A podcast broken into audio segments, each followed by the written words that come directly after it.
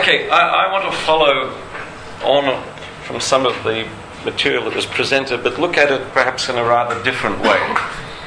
From a, a more cognitive viewpoint, and you'll sort of see what I mean by that. Um, so, we um, use this uh, call uh, as an exercise or a, to um, study whether teaching people different design methods affects their cognitive behavior.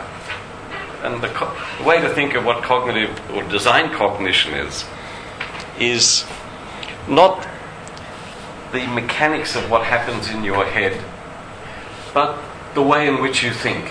And I'm hand waving here literally, but there's, there's more to it than that, but that's probably enough. And I'm going to be a bit more precise as we go along. We, then we did some experiments. We did a, a fairly detailed analysis of a kind that's reasonably repeatable, and we tested some hypotheses about what we think the world was like before we uh, you got some evidence for it, this kind of evidence. So, what we're interested in is what happens if you actually try and educate people. The claim, of course, is that when you educate people, you're doing something. They're not just sitting around paying fees and um, being off the street, so to speak. Surprisingly enough, there's, although this is a huge field, there's very little interesting work being done. What we claim we do is we teach something about designing. And there's lots of things you could be teaching, but as I said, the thing we're interested in is if we teach people particular design methods, does it change anything in their thinking? Um, the ones we taught, and the, we're looking here at me- undergraduate mechanical engineering students, are brainstorming, which is a sort of I'm not going to tell you what they are particularly, but you know, you know what brainstorming is. It's actually a structured method. Morphological analysis, which is another structuring method, and TRIZ, which is one of the very, very few methods that are taught at university that are actually used in practice. TRIZ is used surprisingly widely. Okay, how can we test what's going on? Whether there are changes, particularly in a repeatable way. and there's a, an area called protocol analysis, which uh, some of you know. It's a um, which I'll tell you about a little bit, and it's it's fairly good. It's not great, but it's fairly good in the sense that it gives you repeatable results, which is what we're looking for. And in protocol analysis, what we do is video people while they're designing, as they verbalize, as they talk, and as they gesture and draw, and we codify what they're doing. And that codification is uh, the part of the key. And then we can do lots of analyses over the coding. Uh, this method was developed a long time ago. Actually, Herb Simon was involved with it. Uh, Ericsson was the man. He wasn't the man that started it, but Ericsson and Simon wrote a very nice book uh, about 30 years ago. And in it, they said you should develop a coding scheme that's dependent on the task. And that turns out to be a fundamentally flawed idea. Because if you develop a coding scheme that depends on the task, you can't compare two tasks. Right there, there's a problem. You've lost all, all information. So, the key to using this method with designers, different kinds of designers, or the same person doing different things, the same kind of people doing the same thing or different things, is to have some uniform basis to describe what they're doing. And that's how we are able to make claims at the end of this. And the method we've developed is based on, is based on an ontology. ontology is a nice Greek word which actually in ancient Greek philosophy meant something very different than it means today. Uh, today there's a second meaning, and the way to think of an ontology is the framework for the knowledge in a field. It's not the unique knowledge itself, it's a meta view, it's an abstraction of it. And the one we've developed is called the FBS, Function Behavior Structure Ontology, and the claim is, and this is not the place to argue this claim, is that there are some fundamental design issues that all designers get involved with architects, engineers, software, industrial, graphic, etc. All design starts with requirements of some kind. Otherwise, you're doing something else. Maybe you're playing around producing things for yourself. But those requirements are what the client has some thoughts about, what they might need, and they're often expressed only in terms of out, not the design itself, but something that the designer is going to do for them. And what the designer does is in framing the problem, or whatever term you want to use, because every discipline uses different words, they produce from those and their own experience what we might call functions, which are expectations, the teleology, what you intend the thing to be about. And I'm not going to go through how one develops this ontology, except to suggest that there are six fundamental elements to it and you can read about it, which aren't dependent on the person, the field, or the task. They're about designing. And these are the six elements. And interestingly enough, the links between them map onto the processes, which you don't have to generate separately. So the design processes, and these are not necessarily the words you use in your particular domain. As I said, so we don't have a lot of the words you use if you're in architecture or industrial design or software design because there often the words are reversed and time reverses them as well. Asimow's beautiful 1960s book on engineering design uses the word analysis in exactly the opposite way it's used in engineering today. So these are the labels for what is claimed to be the, uh, a set of fundamental processes which can be laid over all designing. Big claim, and you know you can argue it all over the place. So this is where we start. Okay, back to the story. We're going to teach people, or we do teach people, design methods. What sort of claims can we make about the educational value of what they do. So, here's some hypotheses when you talk to the teachers as to what they think is going on. Brainstorming, because it's this unstructured method, produces more structure. Structure doesn't mean uh, the, the outline of things uh, and the frame, framework. Structure here means the elements and the relationships that go to make up a design.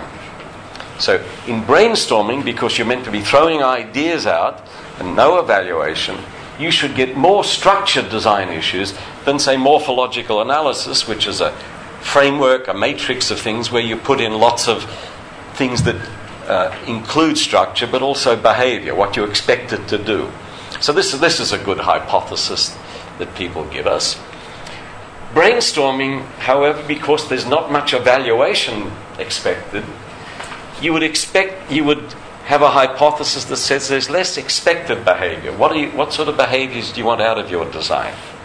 These are very reasonable and uh, you'd think well supported hypotheses. Again, because brainstorming says don't um, evaluate, you would expect to have a lot less analysis, say, than morphological analysis. What's interesting is none of these hypotheses have been tested. There's a lot of experience, but it hasn't been tested. You go to the where's the research that supports this? Brainstorming has less description design process, say, than morphological analysis because you don't you're just putting ideas down. You're not trying to elaborate anything. And then brainstorming focuses less on the problem and more on the solution, say, than TRIZ. since TRIZ is really concerned with coming up with some kind of way of, of looking at the problem. So here's five hypotheses we distilled from a whole bunch of people who teach this in actually a number of different universities. So, what we did is we set up an experiment where we had 20 students in teams of two. They all, as part of their course, had lectures on brainstorming, morphological analysis, and TRIZ. And out of class, that it wasn't part of what they did, we did protocol studies of uh, this particular task, which is designed for disability support. And, but we gave them some high end requirements, just some requirements. And they did these, class, these design sessions after class, out of class. Um, this is sort of what it looks like as they do it. They're uh, standing in front of a whiteboard, talking to each other, which we record with um, really good microphones. I mean, the microphones cost a lot more than the video cameras. Um, we use the microphones that politicians use, so we don't lose a word. We also tell them not to say bad things. Um, so, this is how we do it. We have this design issues coding scheme. We video the designers. We uh, transcribe what they say and their gestures. We take their transcript the transcription, which is text, segment it, which means we break it up into smaller parts, which we can attach a code to. And the code is one of those six elements. And this gives us a coded protocol that is a sequence of these design issues spread across the session. To give you some idea, a one hour session will give you between 500 and 800 design issues that are raised by whoever's doing, whoever's involved. And now we can do analyses of those. So, the sort of analysis I want to present, you just have to think a little bit about rather than just simple statistics. If we take a design issue like um, structure, structure is when the designer is talking about the thing being designed in terms of its elements and relationships. And we take all the segments, which are sequential in time, and every time one of those segments talks about structure, we just have an increment, a, a counter that so if, it, if they've had nine so far, the next one comes along, there'll be ten. So the first time they talk about it, there'll be one. The second time, which might be over here, there'll be two. So we just accumulate each of these design issues as it goes across the design session. So this is not something you, know, you normally think about or see. And this, for example, is what it looks like for this group doing brainstorming. Running across here are the segments. They had 761 segments or 761 design issues were raised while they were designing this, whatever it was. And this is the cumulative occurrence of each of the six design issues we're talking about. Already there's really intriguing things here, but I, I'm just going to mention them, but that's not what we're measuring. One of the intriguing things, contrary to theory, is that the first mention of something to do with the, the result is very early. And this is very common, by the way. This business about planning, even architects do this sorry, even industrial designers do this because, you know. The other thing that's absolutely uh, surprising is that there's, this one happens not to be as linear, but there's a remarkable linearity. There's a constant uh, invocation of the structured design issue right across design sessions at a near uniform rate. For structure and behavior from structure, also from description, which is when they're drawing things, and um, expected behavior. The ones that occur at the beginning and then flatten out have to do with requirements. Like after a while, stop talking about the requirements, and function, which is their addition to requirements, which is what they want the thing to be about. So those two, that is, function and expected behavior, have a different cognitive behavior because this represents cognitive effort, where your mind is putting its effort. So, this is what we're basing the answers to those hypotheses. Where your mind puts its effort. And here are some, the raw results of those slopes. Right? The slope rep, the higher the slope, the more effort you're putting in, and then we can compare them. And this is these six design issues, and just looking in this case at brainstorming and morphological analysis. And now we're in a position to test some of those hypotheses. So, for example, the first hypothesis says there's more structured design issues in brainstorming than morphological analysis. So that's this thing here. And it turns out, statistically, there isn't. Notwithstanding what everyone says, when you measure it, and by the way, there's other measures that give you exactly this result, that's not true for these people. We've actually done it for lots of people, by the way. So, things which we know from our experience, when you test them, maybe you're not so. Maybe you're thinking of something else. Okay. This is the entire result for design processes. And hypothesis. Oh, something's happened here, but forget about it. Oh, that, that is the entire result for design processes. But this is testing a hypothesis too, which said brainstorming is going to be less involved in how the thing works than what it is, because that's what brainstorming is about. And that's this one here. And lo and behold, statistically, that's a very robust hypothesis to make and is well supported by the evidence. The third hypothesis is that there's going to be less analysis because um, there's less interest in brainstorming and analyzing things. But when you look at it, that's not so. St- that's not supported by the evidence. The evidence is that there is a difference, and it's noticeable, but statistically it's not a significant difference. Humans are really, really bad at aggregating. And if you want to get an understanding of this, humans are almost the worst place to go if you want to get a statistical understanding.